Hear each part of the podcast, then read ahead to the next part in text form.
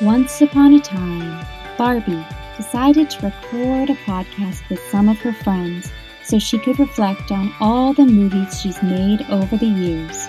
This is that podcast.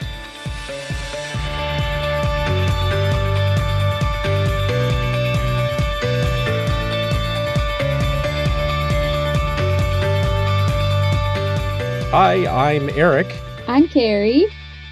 And this is Barbie as the podcast princess. We're back for our third episode, uh, and we have a very special episode today. Uh, not only our second holiday episode, but our first guest episode. And also, it's the best movie of all time. But yes, right. More importantly, we are joined today by my sister, Sarah, who is also a uh, Barbie expert. Hey, everybody. Thanks for having me on today. I'm happy to be here. So, Sarah, in the first episode, as I'm sure you know, we talked a little bit about our Barbie history. Uh, so, I would love if you could kick us off and tell us what your history with the Barbie franchise is, toys, films, etc. What brought you to Barbie? Oh boy, where to begin? Um, I honestly, I don't remember a time in my life that did not have Barbie. Um, especially since I'm the middle sibling. Our older sister um was already playing with them, um, and so I definitely remember stealing hers. And it's, I mean, I feel like, and then the next thing would be just remembering like favorite toys. Like I had a super super cool teal Barbie Jeep that you could remote control. And I thought that was the coolest thing in the universe. Um, as well as like a fun little Barbie house. And I feel like we started watching the Barbie films like pretty early on. Yeah. And even though I definitely heavily considered myself and proudly considered myself like a tomboy growing up, I could not get enough of the Barbies. And my best friend and I, even like into like seventh and eighth grade, would love just like playing with them. Uh, so yeah, Yeah, then after seventh and eighth grade, we like totally stopped watching the movies because like that would be weird for high schoolers to watch Barbie movies, right? so weird. Yeah, we would never. Got it. So, you and you and Carrie both are coming from the same level of expertise, which is insatiable consumption of Barbie for a good few years. Yes, And by few, we mean kind of a lot. most of our lives. Ongoing. Okay. Now, this is jumping the gun a little bit, but I do think there's also an important thing to talk about, which is that there's one other level of expertise that both of you are bringing to this episode, which is you have a yearly tradition. yes, we watch this specific movie together multiple times every Christmas season. Um, I mean, I I love all the Barbie movies, but this one in particular, Barbie Nutcracker, is simply it's unbeatable. Uh, this one Iconic. I'm I'm gonna jump the gun a little bit and say that this is gonna be like an eleven out of five uh nutcrackers on the scale for me. Great. Yep. Why why this tradition? Where did this start? um well we got this movie on VHS, I think like around when it came out. And so it was just like one of the only ones that we had on VHS. And so it just is like in our box of Christmas movies that we rewatch every year. Um yeah, it's a classic. It is. And I think it's also just the fact that like I mean we our family rewatches a lot of Christmas movies every year, but this one in particular, I think it's just the story is so fun and being fortunate enough to be young blonde children seeing ourselves in this uh character and the fun adventure that she has. Um I know that certainly drew me to it. So that makes sense for when you were children, but why now? Like Because uh, like Carrie mentioned, you rewatch it multiple times Because it's even now. it's so good. As I'm sure you would agree with us, Eric. You'll just have to see. uh huh. I think it's partly the nostalgia factor, but also partly just the like as we every year like the more times that we watch it, the more that we like get to know it and that just like builds the enjoyment of seeing it again for the reasons of like saying our favorite lines or finding new little things to laugh at or finding the same uh, familiar things that we know we're going to laugh at. And it's nice to have something that you can expect um, to bring you joy and that it does every time. It is easily one of our most referenced movies at, at all times during the year, but particularly during the Christmas season. See, I wouldn't think that was possible, but I think the last two episodes of the podcast have proven it, it really is for the two of you. like to be able to quote this so much, I just wouldn't have thought that was a thing. But, oh, yeah. You yeah. have to watch this movie with us sometime so that you can be mm. impressed mm. by how well we know every single line. I think I have a meeting then, but uh-huh. I'll check. so let's kick this off. Today we are talking about Barbie in the Nutcracker. So this is again a return to in the and not as the. Right. Which is a flip uh, from from Rapunzel.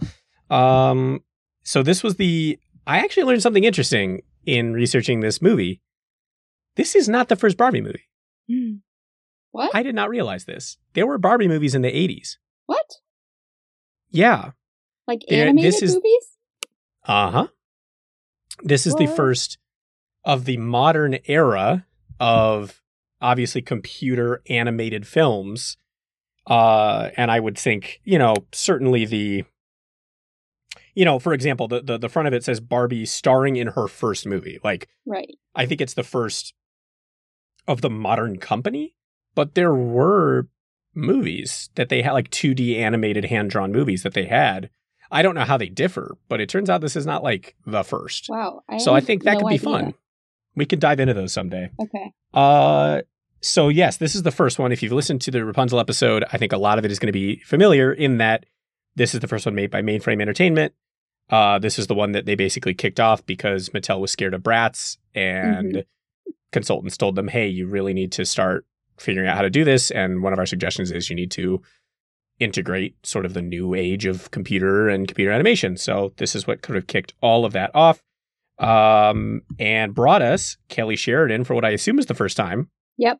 I guess maybe she's in commercials. I have no idea, but her first movie as Barbie. Um, my biggest shock was Tim, Tim Curry's Curry. in this movie. Yes, yes, and he is amazing in it. And also, Tim Curry just happens to be in like all the movies I love, and by that I mean this movie and Annie.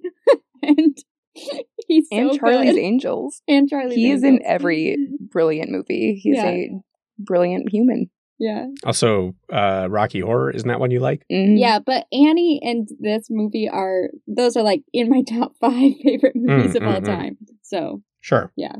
Thanks, yeah. Tim.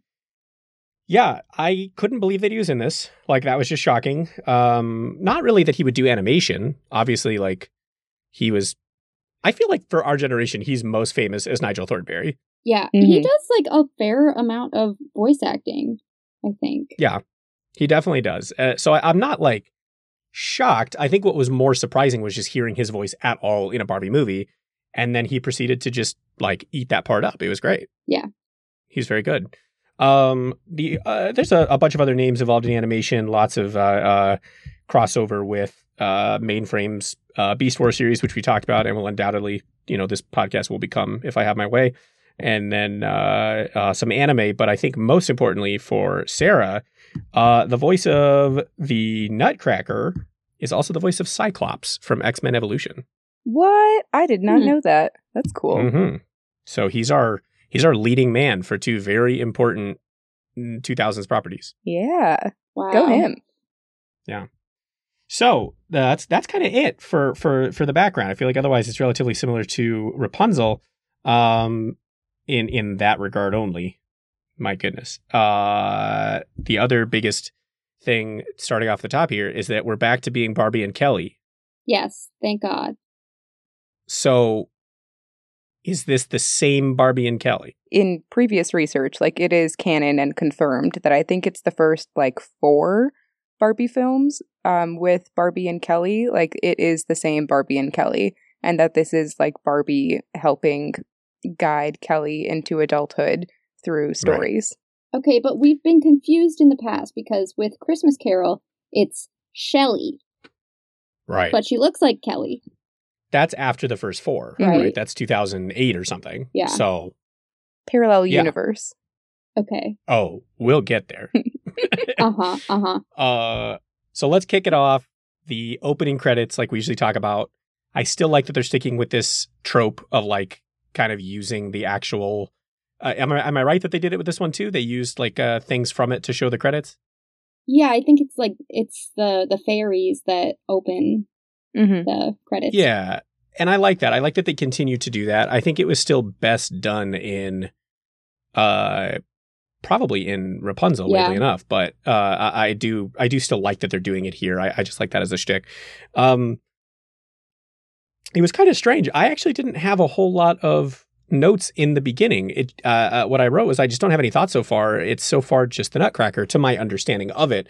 Not in a bad way. It just was very like kind of by the numbers. Like yeah, this is the story I know. Like here's the magical adventure, the daring Nutcracker, the evil Rat King. Like it, it felt familiar and not at all in a bad way. It felt familiar in a way that I think Rapunzel failed at. Like yes, this is the story I know. I'm having a good time with it.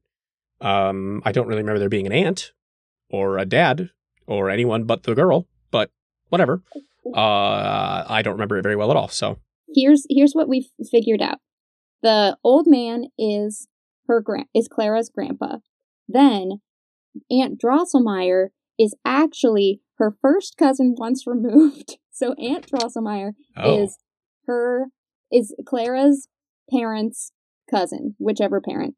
Um, and so yeah, Grandpa is Aunt Drosselmeyer's uncle, right. and okay. Clara just calls her aunt for whatever reason.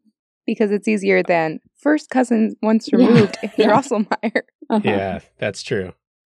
Uh, okay, that does clear that up. I remember being confused and then I just let it go. Yeah. Like I heard the line and I was like, I don't really have the energy to. Thank God out. we haven't let it go. I mean, yeah, that's helpful. Um, I guess we did skip something though. Our opening with Barbie and Kelly. Yeah. Uh, this is the first time that Barbie has not immediately blown me away. It's not really like anything was bad. It's just like they're just hanging out in a studio. It's not her cool apartment, and she's not in her cool, sexy hanging out outfit. Her ballet So- dancing didn't do it for you. Nah, not really. I think No. ballet was ruined by Black Swan for me in the sense that every time I see it, I just think, oh no, like Mm. they're gonna lose it and they're gonna die by an evil swan. Well, it's it's not ruined for me because Barbie doing her ballet was great for me. I'm I'm glad. I thought that Kelly actually had a fairly reasonable problem this time for the first time, uh huh. which is that it's just hard to do stuff. it's like hard to to do things right, and she's feeling unmotivated. Uh, that seems fine. That's like a perfectly relatable problem, as opposed to I don't want to help orphans and I don't know what to paint. Like I literally just Mhm. can't even think of anything. Yep. No original thought. Haven't you ever had a painter's block? I mean, yeah, but I don't think that's that was not Kelly's problem. Kelly's problem is that she literally couldn't think of a noun. She was just sitting there like, I don't know what to paint, Barbie. Look around the room, Kelly. Anyway, that that's other Kelly. This is this Kelly. This Kelly's doing fine. Yeah. So we get into the story. We meet the cool aunt. Is the aunt part of the original story? I No. believe there is one character that's just Drosselmeyer. I think Mhm. that's her like godfather. Yes, Uh, in you the are original. correct. Yeah. There is no aunt, there is no grandfather, there's still no parents, but there is Godfather Drosselmeyer, and he's like a toy maker, clock maker, and he's the one that makes and gives her the Nutcracker. Uh-huh. Right. And she is like a child Mhm. in the original, right? Yeah. Like a kid kid. Yeah, yeah. Okay, so they age her up quite a bit. Okay. So uh, we meet the aunt. The aunt travels places. The aunt gives her Nutcracker. Barbie pretends that that's a good gift. Uh, and then the brother's like, I'm going to break it. And then he does. hmm Um, my biggest issue at the beginning of this movie is that I thought that the story of the Tin Soldier and the Nutcracker were the same thing. And I thought that he broke his leg. I was very confused Nope. why she hadn't become a glass ballerina. And it turned out it's because I was confusing the two stories. Yep. so it was a rough start. Uh, but that's okay. They get into some fights. There's some cool action. Then the mouse, the rat rather, is like, Matt Mouse? Mouse. The Mouse. mouse. The mouse. That's a quote. exactly. Write it down, Eric. The mouse is upset and he transforms uh Kara, Carol, bump Clara. Barbie Clara. into a tiny little thing. And then uh, she and the Nutcracker go walk into a magical world. Well, and that wait, like wait, kicks wait. us all You're off. skipping over some important points. Oh, okay, sorry, go for it. Uh, one of which is show. So she gets shrunk by the Mouse King. Um, Mhm. and then she's like, "Oh no, how am I gonna turn back to normal size?" And then this um really wise, uh, sexy owl comes in and gives her some advice and tells her that she needs to find the sugar plum princess in order Mhm. to turn back to her normal size. And also something that's important to bring up now because it's important to our theory is in this beginning sequence, Clara is uh she she puts an ornament on the tree that is a ballerina ornament that has a little necklace on it and she says that her mom gave her this ornament and the owl gives her the necklace from the ornament and is like when you want to come home open this necklace i have Mhm. questions about that one but uh yes that's what happens and then they go into the magical portal Right. And when they enter the magic portal, they meet the fairies, and we get our only extended significant dance sequence. Uh, and then we go through another magic door. So there was there was two magic doors in a row. That was fun. We we you know meet our our new cast of characters here, uh, and also we get a little more on the villain, um, who has a bat Pimm who I was pretty upset about in the beginning. I was pretty annoyed. I was like, God damn, this is going to be another example of the weasel, isn't it? Like, oh no just annoying. we're obsessed with Pimm He was actually okay. Uh, it made me laugh that it seems like what they did is they watched Anastasia and they thought, well, we'll just also do that. The villain needs a henchman bat because that's a popular thing right now. Um, he's very familiar to the bat from Anastasia. I concur with that statement, and I think that it worked. Yeah, he's funny. I love him. I feel like his personality is very distinct though, and that makes him different and fun. Is it? Is it? Does he have a personality beyond being scared of the villain and a and physical comedy? Yes, he makes jokes all the time. He's got a different accent from the guy in Anastasia. um, okay, well, obviously they didn't copy paste. I think my favorite joke in this whole movie is the uh when he's trying to figure out how else to punish his minions, and he's like, "I'm out of like, can I turn him into a statue?" And he's Uh-huh. like, "No, we don't have room in the garden." He's like, "What about uh, paperweight?" He's like, "We're all out of paperweight room." I thought that was funny. Yeah. That was a good joke. We can recite that. For yeah, you. we can. The How about entire- Oh, boy. So then, of course, we meet Captain Candy and Major Major Mint. Butterscotch. Nope, Major Mint. Good stuff. I forgot everybody's names right away. Uh, these are new people, yes? Yes. Mhm. I wasn't ever really sure what was going on with them, but I enjoyed their presence. Like they they seemed like they were much more enjoyable sidekicks than the dragon and the rabbit, or I guess anyone else in Rapunzel. Like they were they had a lot of personality and they were very I don't know, they were just fun. I agree. I think they were definitely they're a lot funner and funnier than the Rapunzel characters who like I love that film, but they annoy me so much. And Candy actually has some like there's a growth arc to all of this. Mm. uh, Candy's eventual standing up to Major Mint, uh, as opposed to being obviously deferent in the beginning, I think was actually, you know, sort of flashes of Christmas Carol to come in a way that I think fell out in the second movie too. Sure, sure. Um, the most interesting thing that I noted here was I know that the Nutcracker, there's like some degree of like, is it a dream thing? Because uh, uh, I at least I think that's a thing. oh, just you wait. So, as in like in the, in the original story, I don't know about Uh-huh, this, but uh-huh. thi- this movie does it too. I think in that we are told that her cool aunt had just come from many places uh, in the Eastern Hemisphere, actually, um, but one of them being India, and Captain Candy is definitely coded as an Indian uh, uh, soldier, like from like Raj era. Um, and his like British officers. So there was this sort of interesting like kind of World War One, pre World War One esque uh aesthetic there that I thought was interesting. Like I don't know if that I don't know anything about when Nutcracker was made, so I don't know if that has any like connection to it, but I just thought it was an interesting sort of aesthetic to go with. Well, so also, um, in the beginning, uh, Clara's brother Tommy, uh, Aunt Drosselmeyer gives him these two toys as a gift. You're oh, you're yeah, totally he right. gets Yes. Captain Candy and Major Mint. That's right. That's right.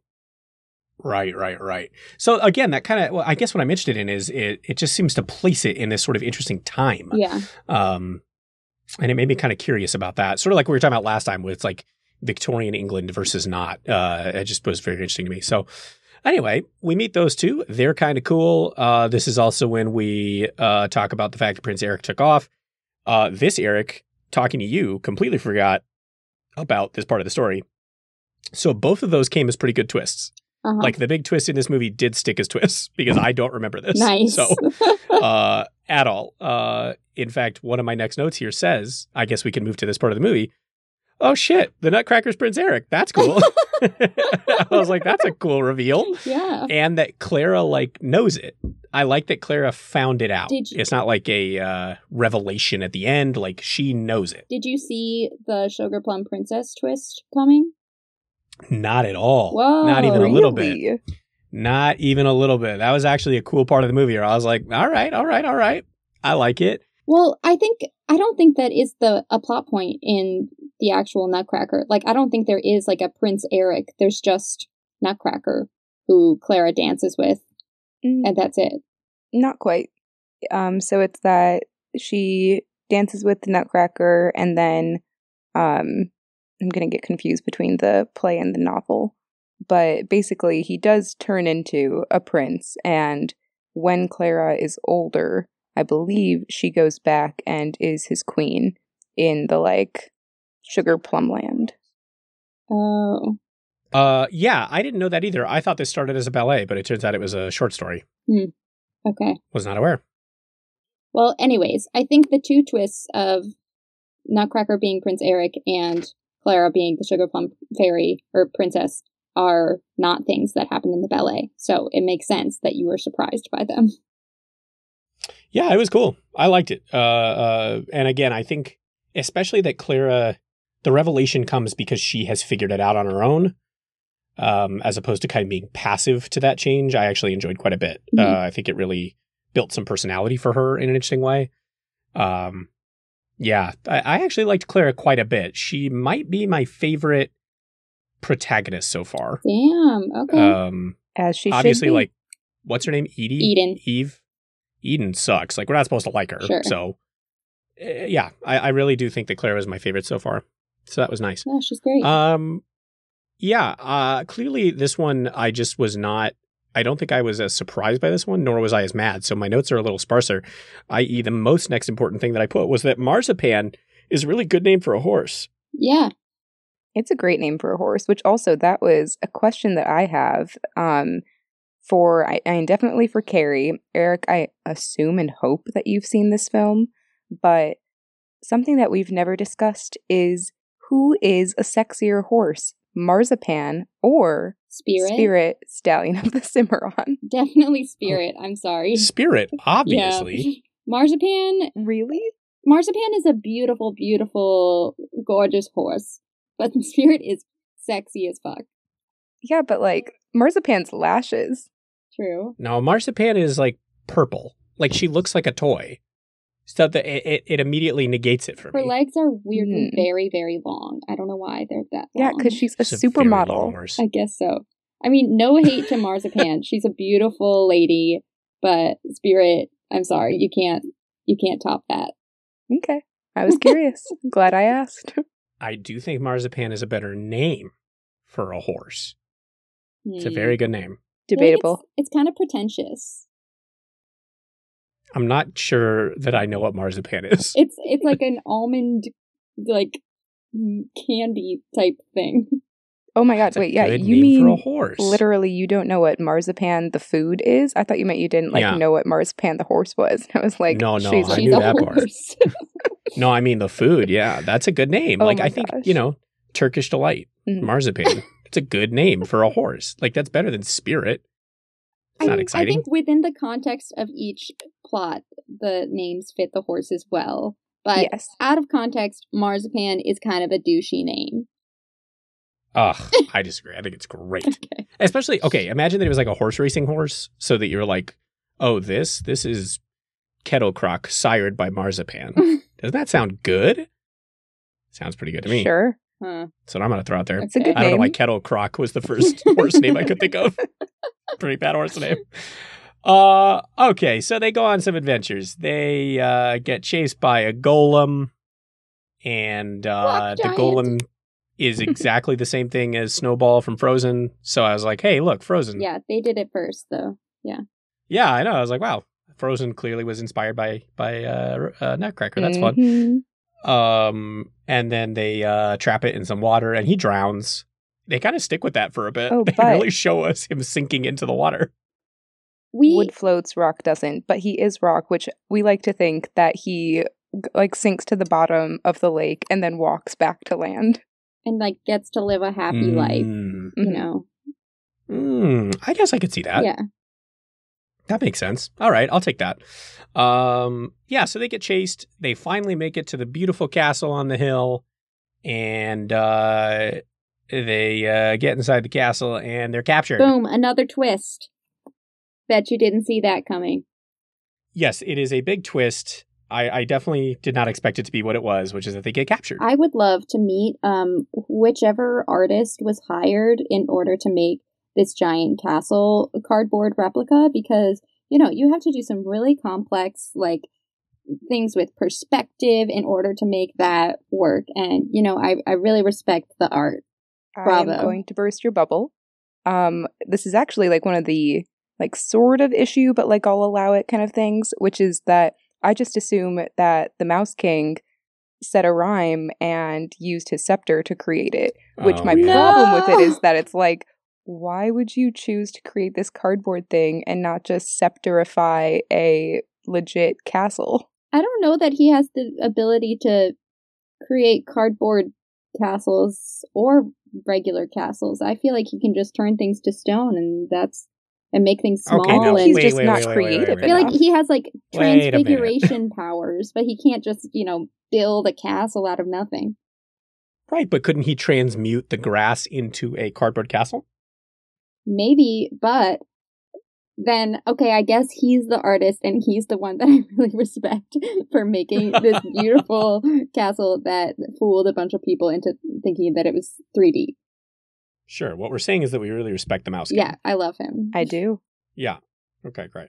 Uh, yeah, the fact that it was fake, I didn't see coming either. That was big. Uh, and then they capture the three fellas, and uh, Barbie's not there. Claire's not there. She's she's not captured, or she didn't walk in. I kind of forgot. she literally is just intelligent enough this is like such a d&d moment that like she remembers to check for traps like it's literally that Mm, the three of them just waltz in there and she just pauses and just like looks around and in that time they're captured classic, classic. Got to check for traps. hmm Got to do it. So yeah, they get captured, and then comes the uh, Deus Ex Machina of the movie, which it immediately reminded me of the Eagles from Lord of the Rings, where she's like, "I don't know how the hell we're gonna get to there," and the fairies are like, "We could totally fly you. that that you know this whole walking journey you've been on." We definitely could have just flowed you there, you silly goose. you just didn't ask. It takes like three minutes. Yep. i will She say flies across the country. right but again i think that it's like that they have a like a carrying capacity so they couldn't do it before because she had this whole party with her but now that it's just her Yeah. And I think that the fairies also know that she's the sugar plum princess. oh, definitely. And so they have like a higher respect for her and desire to help her out versus like when she was with the party, they're like, you're all kind of worthless sidekicks. I also think she like wasn't in like I guess I don't know. They helped her before with like turning the lake into to or the sea into ice and like I think at no other point was she like really really desperate and totally stuck. And so then they were like, "Oh, Um, girl, we got to help you." What about when they it's that both types of fairies have two times where they help her for a total of helping her four times.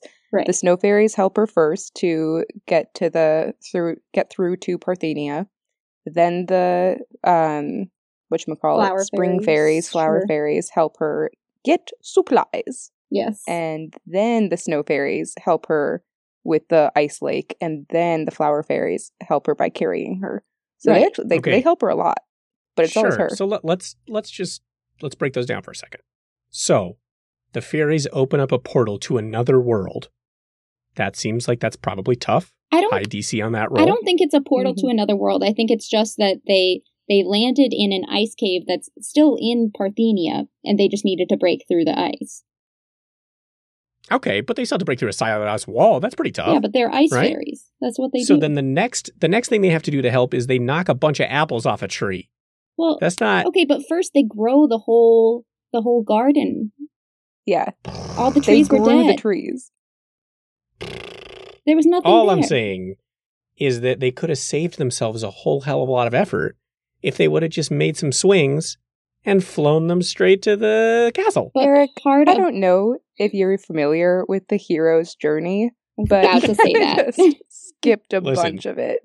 All I know is this is what Carrie would say if it was any other movie. So I'm just bringing it up here. Well, lucky for Seems you, like there's it's an easy answer. this movie, and so I'm not saying that, and I'm saying that Clara needed to to learn all of this stuff on this journey in order to, you know, fulfill her Uh-huh. destiny as the fairy. Right. Just Sure. like Kelly Shelley needs all these Barbie movies to learn how to not suck. Sure. Just like Um, this brings us to this my second favorite part of this movie, in which all the townspeople are like, "Hey, maybe we're not cool with fascist monarchy." And by all the townspeople, I mean the six-year-old in the gingerbread suit is like, "It's time for a revolution," and the rest of them are like, "I guess you're right." it's the little kid that stands up and is like, "We have to it's storm time the we stood up to the mouse. Go get their heads, and the rest of them are like, "This kid in a gingerbread costume is making sense. He's making a lot of sense." Uh, and then the revolution ends so quickly. that was my next note. Was like, wow, that did not last Yeah. long. The next time we see them, they are being rounded up. Yep, and They tried. yeah, they're pretty much immediately all turned to stone, which is a bummer. yeah, it just didn't go very well. They really need to get some better revolution books. Yeah. Maybe they shouldn't listen to the six year old. That's exactly what I thought. There was like lots of adults there. I bet they could have had an idea. Mhm. Uh, but that's okay because Clara is very good at spotting one-way mirrors, Yep. uh, which is pretty cool. That was like, that's definitely a moment that I, every time I watch it, like, I have to look for justification. That, like, that's one of the moments that I'm just like, okay, like, really? Like, am Yeah. I, am I just dumb that I don't think that I would figure it out? She has that moment where she does ex- like explain her thinking of like why have guards on an empty room. It's like okay, mm-hmm. clever. So Yeah. like look for a trap door or something. But she just immediately like walks up to the wall and is like, "Huh, this seems like something." Well, Like, and there one, wasn't even Mhm. like there was no glimmer. There was no nothing. but there's one shot. Yeah, they don't they don't pound on it. there's one shot where you can see that there's like a shadow in half of the room and light in the other half. So I think she probably saw that. Okay, fair. I guess No we'll just have to way. Yeah. rewatch it. No way. You see that there's a weird shadow in half the room, and you're like, hmm, kind of weird. I think that's the the striping on your VHS tape. That's your tape dying. it can't project the light No, anymore. it's just me seeing the authentic story, and you guys are I- just blind. I'm with you. I think the one way favorite, the one way mirror was a little bit, little bit, little bit out there. But I like I would have been on board if the prince would have been like, "Hey, what if I knock so she can hear me?" And then Mhm. obviously, but nah, she just kind of goes ham on it. But that's cool. She shatters it, and they all get out. So honestly, pretty easy prison break. Oh, right. Which also, real quick, that was the other moment for me that she knows to shatter it. That in my head, it was like, Mhm. especially like I still remember that feeling when I first saw the film and thinking like that they were within this one way mirror glass thing. And that by shattering it, how did she know that she wasn't going to shatter them? Yep. I guess she didn't, but Agreed. she rolled a really I'm high perception check and Mhm. figured it out. I'm not gonna lie, Sarah. I thought the same thing. I thought what was happening was that he they were trapped in a mirror. So that when he when she was gonna shout it, I was like, that seems like a bad idea. Like they're in a mirror dimension. That's gonna be it forever. Um, but they weren't. So that was sad. but that's okay. Uh yeah, my exact note on that was one way mirror dungeon's kinda cool, other than it seems easy to break. Just doesn't seem well thought out. Mhm. Like kind of seems like they could have broken it because it's a mirror. Which I will allow for not like things not being super well thought out in that Like that's a whole other side note of mine is like how intelligent the Mouse King is and how creative Sure. he is, which I think Mhm. also touches on what we talked about before, like with the castle, He's an where it's like. I assume that the royal family must get like rhyming training for when they get the scepter to use Mm. like because all of the Sure. spells like to get it to work you have to rhyme. So he probably very good just at it. like can't think of anything too elaborate, but could figure Yep. out something that's like I can't put you in a mirror, but I can Yep. rhyme something to put you behind one. Wow, he's a poet. He's a, a castle painter. He's a glass. I do have respect for him. What can't he do? Renaissance mouse. Wow. So they escape the dungeon and they go fight the Mouse King and the the, the not the Tin Soldier, s- same thing, but not that. The Nutcracker Yep. uh, proceeds to still not be the most useful. Uh, he's just always getting defeated in combat by this Mouse King. Um, and he also, I like the way they animate that he's beaten is that they like fight and things are going okay. And then he hits him once. And then when he lands on the ground, if you look at his face, his face is like dirty as all hell. like he just rolled in a mud pit. And he's like, I'm so tarnished. I, I really like that like sudden change of like, oh, things aren't good. In Nutcracker's Um, defense, he is made of wood, so like maybe his joints Sure. aren't very good, so it's hard to fight. You know. I mean, maybe I would think he'd be better at fighting because he's not alive. Well, Like, he's, he's- alive. He doesn't take Prince pain because he's he's wood. Yeah, but I think You that know? what Carrie's getting at is that like his range of motion is severely limited. Like Yeah. now he's just like a couple of blocks. He's all creaky and stuff. Well, sure. I guess what I'm saying is if you assume that most fighting styles are based on the idea that you don't want to get stabbed yourself, but if you're a person that doesn't have to worry about getting stabbed, then just go to town on this mouse, you know? Okay, but again, think of this think of it this way. If you are raised and trained in this fighting style that is all about avoiding Mm, getting point, stabbed a and then you're met with this like just kidding, now you can get stabbed, but you have no training on how to fight while allowing yourself to get stabbed. Like it just doesn't compute and to have that be happening like in the moment of like trying to do like when you're supposed to let like your instincts take over, your training take over, So that true. he's not thinking about that. No, that's fair. That's a good point. I, if he started as a person, then that's that's totally fair. Uh, we get a, one of my favorite lines in the movie, which is, "I didn't shrink you small enough. Your mouth is much too big." It's a good line. that is a good line. It's a It's a great good line. line from Tim Curry. Uh, just just good reading, good writing. I liked it. Uh, and then we have the classic "the spell reflects back" thing, Mm. which I feel like is in all kinds of good fantasy. Uh, but most specifically reminded me of like uh, Perseus and Medusa from from uh, uh, Clash of the Titans, like the very classic hold up the thing, reflect it back, defeat the villain that way. Yeah. Really Mhm. like that good use always of it. good. And uh, you know, they have to defeat him with his own power as opposed to overpowering him. I think that was a a neat little thing. Uh yeah. And then uh, uh my final notes here on the ending. First, I say, "Oh, Dip, he's actually attractive. this isn't a, a beast situation." Yes, and also you might note that um, they took the time to animate human Eric's bulge. they really did that. I did not notice that. This is a fact. this is true. did not notice that. Um, but I, I, I was surprised that he was attractive because I've gotten used to the beast transformation in which, as the beast, you're like, yeah, this is a pretty attractive beast. Can't wait to see what he looks like as a person. And then when he's a person, you're kind of like, oh, okay. I gotta say, I uh, I did not have that reaction. You didn't? No, I think that Beast is hot as Beast or human. I think Beast Human is overdone. He's like over designed. Yeah, They okay. him- well, that's fair, You know especially I mean? when Like, he, he's- first, it's trying too hard. Mhm, like when he first becomes human, and it's like even just Yeah. like his eyes are too like they're beautiful, but they're so like glowy, Right. and it's like you're just a human now. You're not a, transforming into a demigod. And the live action one, man, Huh. Beast is Beast is hotter. These That's are my all opinion. fascinating points that I don't think I agree with, but okay. What? I think Okay. You of all people? I think human beast is hot. Man. As in Dan Stevens or the animated one. The animated one, Or both. and I guess the hum- the real one is also hot. I think Dan Stevens has a very attractive voice, and I think he's an attractive person on his own. hmm But I think in a movie in which they cast what's his face as Gaston, who is just a beautiful man, Oh my god, yes.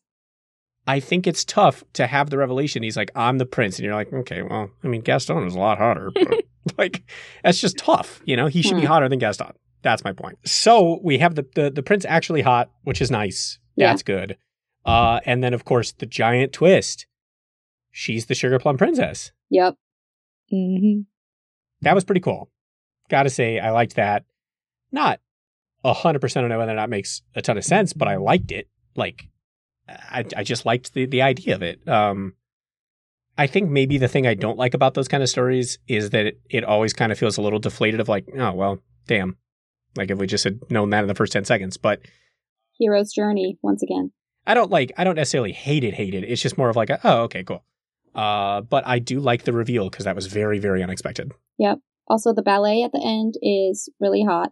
Um, and we get to see uh, Captain Candy and Major Mint dancing together and like just showing how much they love each other in their dance. And it's I mean, so really, this was like a pride parade. It but, like, just a pride dance. yeah. Sure. I think the the movies are about our interpretation of them. So I think we should claim and tell the listeners to spread the word that Captain Candy and Major Mint are in love. I, that's fine. That's what I'm saying. That's that's all good. That's your right as the audience. Go for and it. I will Um, do that. yeah. Oh, I know. Yep. Uh, I okay. I will say this. I I a little bit with Candy and Mint. I I see the. It kind of felt like the attendant thing. Like uh, you know what I'm talking about? Like that trope of like the Sub Dom. well, it's a it's a trope. Now, okay, well, not a little, I guess, but more it's like a trope especially in military stuff of like the or or for example like uh in in um like aristocracy stuff of like oh the rich guy and his attendant, Mm. Mhm. his faithful attendant. It's Uh, like the Song of Achilles and Patroclus, or in Pocahontas with what's his name and uh, God, what Ratcliffe and his attendant. Or like Very gay vibes there. Voldemort and Quirrell in Harry Potter musical. no, uh, there's so much happening in this sentence that I just can't go down, but I will say yes, just like those things. I mean, at least Achilles and Patroclus, like that is like confirmed And repeatedly. Voldemort and Quirrell in Harry Potter musical, very much so. Uh, Achilles Patroclus, 100%. I think that's a great example. Thank you. Yes. Yes, Thanks, very Eric. similar. The attendant and the warrior, uh, for sure. Let's talk about the most important part, which is that Prince Eric decides that there should be a democratic monarchy, which I typed. I guess that's nice. At the very end, they're like, "You're our king," and he's like, "Only if you guys want." I'm like, "Well, that's sure. sort of good, I guess. It You're sort of on the right path." does kind of surprise me that like all the people are so excited to be ruled by Eric when like he didn't really do that much. He like you know defeated a mouse, but like that suddenly makes you like him again when you didn't like him before. I mean, I. Yeah. he did. He defeated the the guy that had literally just turned you to stone. Yeah, I guess that's a reason Well- for celebration. Sure, but they they led a people's revolution by a gingerbread boy, and they immediately turned the reins back over to the monarchy. That's true. Well, because eh. look at how quickly they failed, and so I think they pretty quickly realized, like, oh wow, thought we could do this on our own, but nope, we need to be ruled. Well, that's not a great narrative. It's a terrible narrative. That's why it's not the main narrative. Maybe in the sequel to this, they come back to overthrow Eric. Because, you know, gotta get I like that. rid of the king. And then we're gonna need the sugar plum princess, who will be the sugar plum queen by that point, Mm, again to like calm everybody down and make everything okay. Yep. So, uh, they have a full bore kiss, which was crazy. I haven't seen that yet in the Barbie movies. Yep. There was like a little baby one in Rapunzel, I think, but this was like a dramatic kiss. Yeah. Uh, and then a wildly dramatic ending that I did not expect. hmm the the the mouse king gets on his the bat from Anastasia and they steal the necklace and she disappears and it's like she doesn't want to disappear yet. Like that was very dramatic. Yeah. Heartbreaking. It was heartbreaking. It was very sad. It was not the happy ending I was expecting. Um so she pops out into the real world and her grandpa's like, "Hey, stop being wild in here.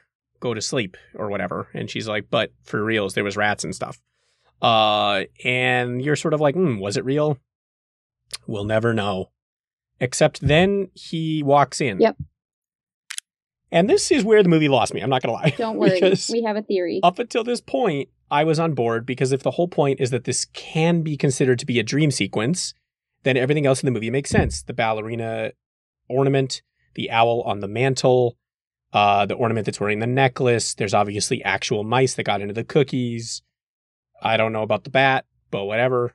It all makes sense. Uh, even the soldiers, like you said, that she that the aunt gives the, the, the brother, all good. But she doesn't know about her aunt's boyfriend, Eric. So that seemed like a strange inclusion. So when I was Uh, talking about how this movie is an absolute mindfuck, this is what I was referencing. How okay. it it just tears the whole movie apart and thankfully Sarah and I have come up with a theory that um explains it. Oh yeah, Okay. it makes So I need to hear sense. this for sure because as of right now, this is why the movie has lost a star for me. Okay, ready? Go. Clara's mom discovers the Mouse King's plan to. Oh, wait, nope, that's too far. My theory. The Sugar Plum Princess is a trait passed down in the Barbie Clara's family. The last one was her mom, who visited Parthenia with Clara's dad. They have their own adventure, triggering Clara's mom to become the Sugar Plum Princess. Clara's mom discovers the Mouse King's plan to overthrow the king and his kid. But before she can tell anyone, the Mouse King finds out and turns her to stone. uh-huh. But as her last act, instead of using her locket to return home, she instead magically removes any memory or records of the Sugar Plum Princess that might lead back to her family slash Clara. And that is why the Mouse King has never heard of a Sugar Plum Princess. And the Prince slash King don't know that Clara is the Sugar Plum Princess. The dad dies trying to save her. I don't know what happens to Clara's dad. Um, then Aunt Drosselmeyer decides to travel the world trying to find out what happened to her cousin. Years pass, she finally finds her way to Parthenia, meets the king. They dance together, get all flirty. The king's like, yo, you remind me of somebody. She describes her cousin, but the king doesn't know who she's talking about. And then the nosy bitch that she is, she discovers the ornament that looks just like her sister, takes it, and is going to confront the king. Then, uh, since he's the one that has the scepter, but then witnesses the Mouse King killing the king and turning the prince into a nutcracker, she decides to save the nutcracker prince and her ornament cousin and leaves Parthenia, thinking the magic will wear off when she returns to the real world, but it doesn't. But at least now she can return her cousin to her family, and maybe Clara having the nutcracker will save him because Aunt Drosselmeyer knows the family secret. And long story short, everything works out, and the next morning she opens the portal to Parthenia, and Eric comes through, and they're reunited. That's it. Okay, so Carrie and I spent a long time talking about a time tunnel. yes, exactly. And about how Barbie might be a lich. Hmm. And that was still the most ridiculous nonsense I've ever heard. no, no, no, no. You made up most of that. I think this None of that's in the text. I think not a single bit of it. with our time not, tunnel theory so sense. well. it's also the perfect explanation because, yeah, some of our questions are like, why is there a magical locket on this ornament that will take her home? Because the ornament is her mom, and had her mom had magical powers. Like- Mhm. It all makes sense, Eric. or it's just the item in the ornament that she dreamt about, just like everything else. But clearly she didn't dream about this stuff Yeah. because Eric exists and they have the lines where she like repeats the line that Aunt Drosselmeyer had said to his dad, where she's like, I couldn't say no to the king. And he doesn't seem weirded out by it. Yeah. Even though Aunt No, right. did not say that he was royalty. He's just the I- son of a dear friend of hers. And then they go and they do their dance. Yeah. Which they I'm did. on board for that. Yeah. But that to me is the movie just screwed up at the end. Like I don't I don't think it's like a No, no. No, My there's not a theory grand stands. plan. I think they My made theory it is the grand intentionally kind of confusing and open ended so that, you know, 25 and 28 year old geniuses could figure this Mhm. out. I believe that it's called leaving it to interpretation. I'm willing to offer this to the table. I, I, think that there may be a way to get him and maybe the ant to fit into the time tunnel. Exactly. I think so. The, the Barbie unified theory, as we described it last time, or the butt.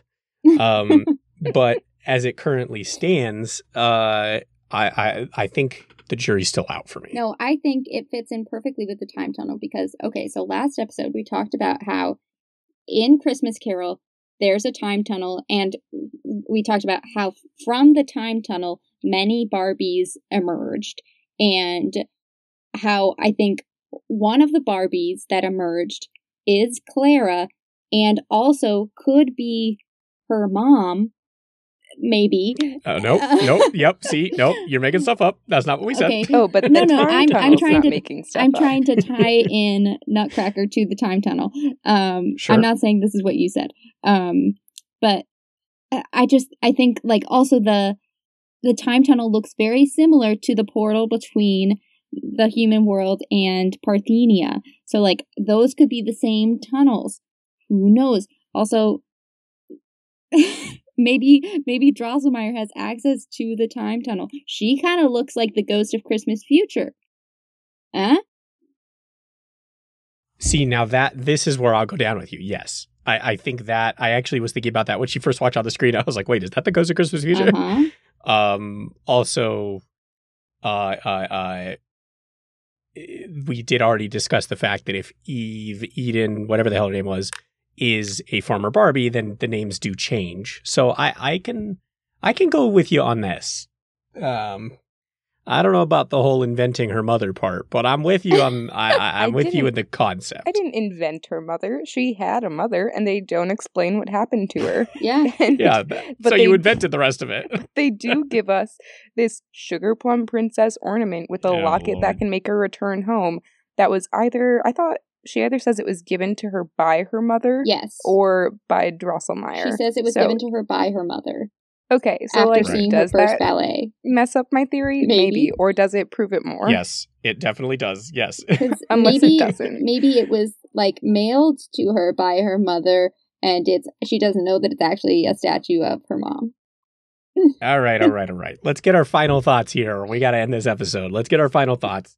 I am going to give this movie three out of five marzipans. I, I don't do halves. I don't do halves, as I already discussed with Carrie. So it's going to be a little bit rough. But I think Christmas Carol is still a four for me. I think uh, using my scale, which is that Barbie Dreamhouse is a five, um, I think this is a solid three. I enjoyed it. I think it was perfectly serviceable.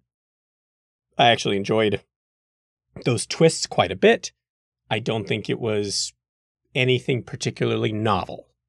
I do think it was extraordinarily more enjoyable than Rapunzel, so I'm very happy about that because that means we're at two goods so far, two that I have enjoyed, and that's a good ratio. Um, well, I am gonna uh, disagree with you because this is one of the best movies of all time, and um, it has an 11 out of 5 marzipans for me, um, as I said before. Um, because I actually I do do halves and I do do over five out of five stars in my scale. Um, Sorry, Marzipans. Marsman, sorry. Um, yeah, I think this movie, you know, it makes you think, it makes you figure out complicated theories to explain how this all could have worked out. I think it adds a lot to the the Barbie cinematic universe and all the questions that we have about it. It's beautiful. It's great. Sarah, how many marzipans would you give this movie? I mean, I feel like y'all aren't using enough marzipans. Like, doing anything out of five is always too little to me. Like, I need a bigger scale. Like, give me out of 10, give me out of a 100. 100 might be a little overkill. Well, just use but- Well, if you just use if you decimals do- and then that's fine. yeah, do halves, and then it's a ten point scale. well, I mean, either way, it doesn't actually matter for me with this film because it is clearly an 11, 11 out of 5 marzipan. Thank you. wow, two two exact answers for eleven out of five. Uh-huh. I mean, the I could, I will like, adult Sarah could be convinced to give it like a four point nine nine nine nine nine out of five, specifically because I wish that they would address the ending more clearly.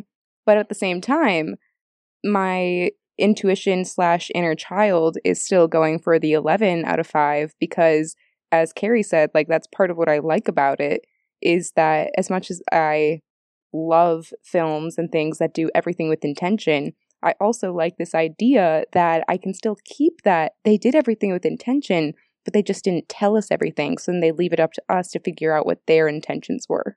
Yeah. Which is fun. It's a little brain game. Agreed. Carrie, speaking of brain games, what games do you have to finish us out for today? Oh, just just you wait. Uh, and the wait is over. the first game. is fuck Mary Kill. okay. Aunt Drosselmeyer, Captain Candy, and Major Mint. Go. Uh, kill mint. Uh, Mary candy. Uh, uh, enjoy my night with Aunt Drosselmeyer. Sarah? See, I think I would flip Drosselmeyer and Candy. I think that Drosselmeyer would make a better life partner. because we travel the world together. I totally agree. And she's clearly like fun loving and, you know, generous. Mhm. She's like really she's she's like the Lara Croft of her day. Yeah, she's super generous. She came back from her world traveling trip and gave her a piece of wood six inches tall. Hey, Um, I think you mean gave her her future Oh, partner. yeah, a husband. Gave her a kingdom. Uh huh. Right. Right. Yeah. And then the brother, deal. two toys that ran off.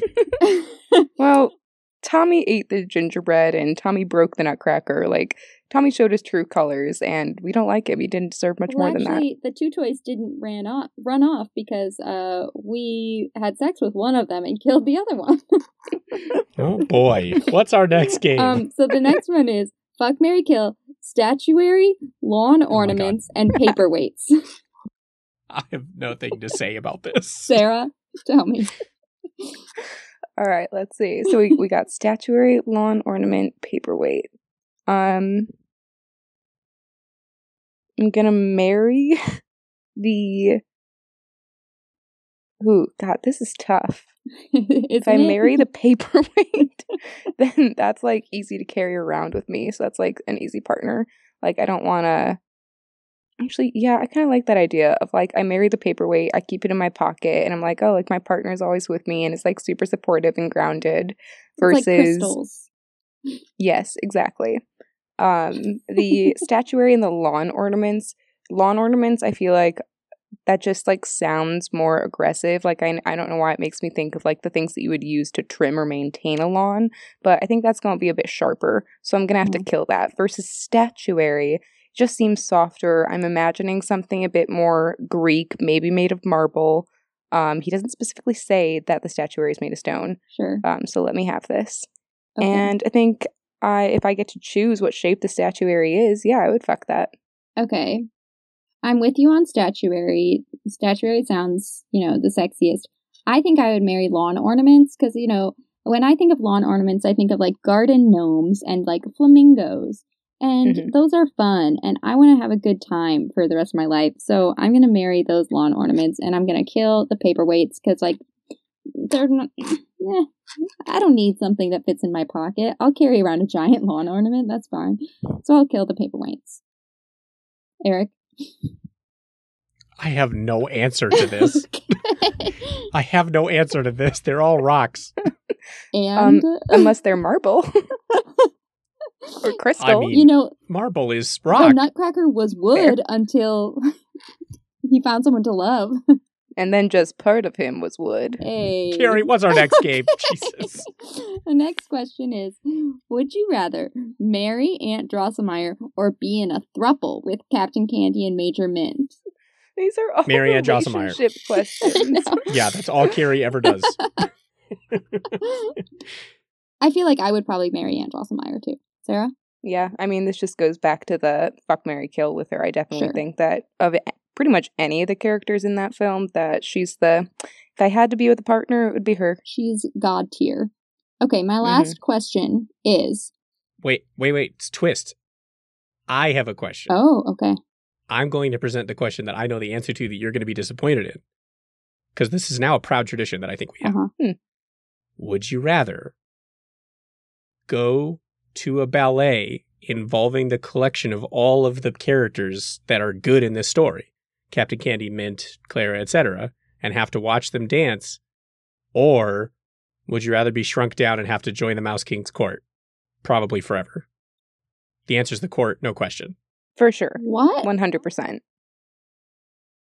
you you, you, would, just you go to a ballet you basically you go see the nutcracker ba- ballet barbie version or you get shrunken you go to parthenia and you hang out with the mouse king but then you have to like be a soldier and be scared of being turned to didn't that. stone at all times. Uh, no, you no, said- that you're part of him. You're part of his. You're part of his troop. That's it. you I'm there said you forever. were part of his court Well, whatever. His kingdom, his whatever, as a as a mouse dude. But you know? he turns Yeah, his again. I'm just saying that's my answer. into stone all the time. That's what the bookends were. I mean, it's better than being part of that ballet at the end. I think you're forgetting my um how would we say this?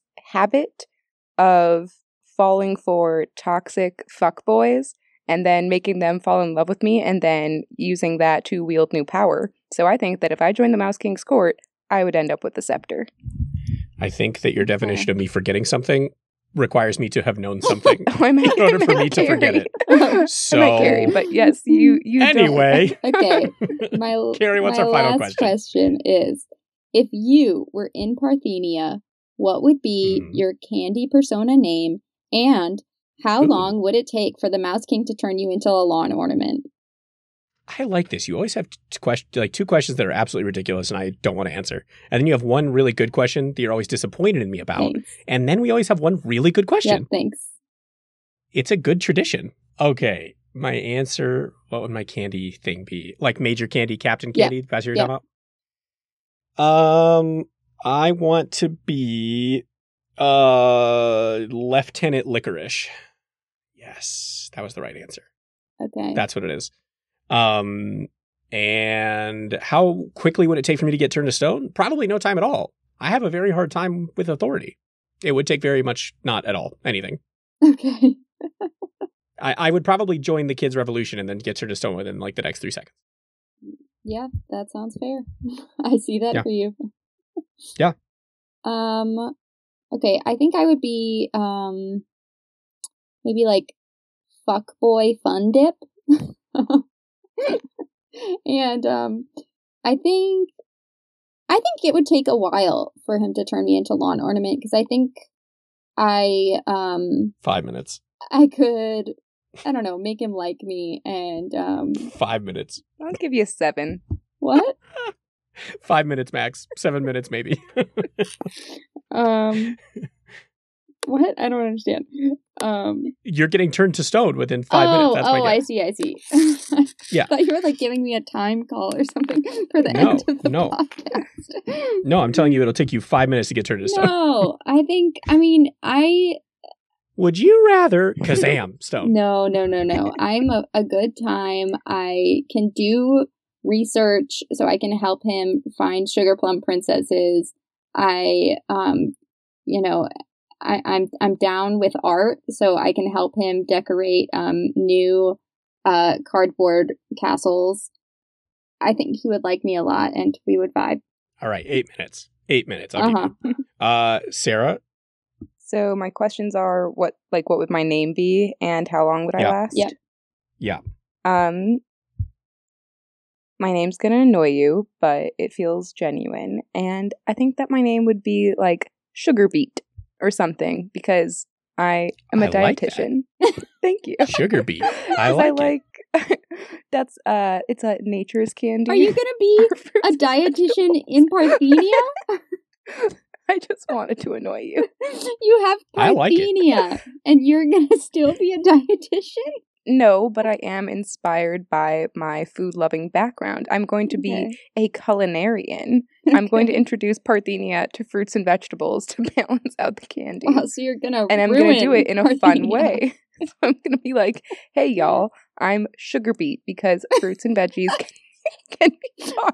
You put the plum in Sugar Plum Princess. Damn straight. I bet Uh, you'd be super annoying about it too. Like you come home from a long day and you're like, I'm Sugar Beet. Oof. I do love puns, and I have made t shirts with beet puns before. to answer the second question, then means you'd last like what, three minutes? Mm. Um, Maybe. I'm pretty sure I would last forever because I would bring health to Parthenia. The Mouse King would like, sugar beat you up. The Mouse King. I think that the Mouse King is here for like the Mouse King hates Parthenia. That's why he's turning it all to stone. And then I'd be a breath of fresh air. I'd walk in and he'd be like, uh, like I'd be like, I am sugar, and he's like, ew, gross candy, and then I'd be like, beat, and then I'd say it. I could say it in the pun way, like if I go like, oh, I'm sugar, beat, like Eric said. Then that would make him laugh, and then he'd be like, "Haha, I'll keep you around as a jester," and I'll be like, "Great, because I'm witty." and then he would become indispensable because I'm the only one that can bring him joy and everybody else annoys him. Would I always be fearing for my life? Like, yeah, sure, but like live on the edge. It keeps things interesting. Wow. All right. Well, we'll end it there. This has been Barbie in the Nutcracker. Uh, you can find our podcast, Barbie as the Podcast Princess, on Spotify. You can find it on Apple Podcasts. Uh, you can find it on Anchor, and hopefully here very soon on a variety of other platforms, including Stitcher, etc. Um, yes, still haven't started the Twitter, but that's coming. You can find us on Instagram though. Yep, at um, Barbie Pod. And Sarah, where could people find you if they wanted to? They can't. I can't be found. Sugar feet No, if will people not be found. uh, if people do want to find me, you can either follow me on TikTok at the Learn It All or on my Instagram, which is at Sunnies and Spice. Perfect. Uh, until then, this has been Barbie as the podcast princess. Thanks, everybody.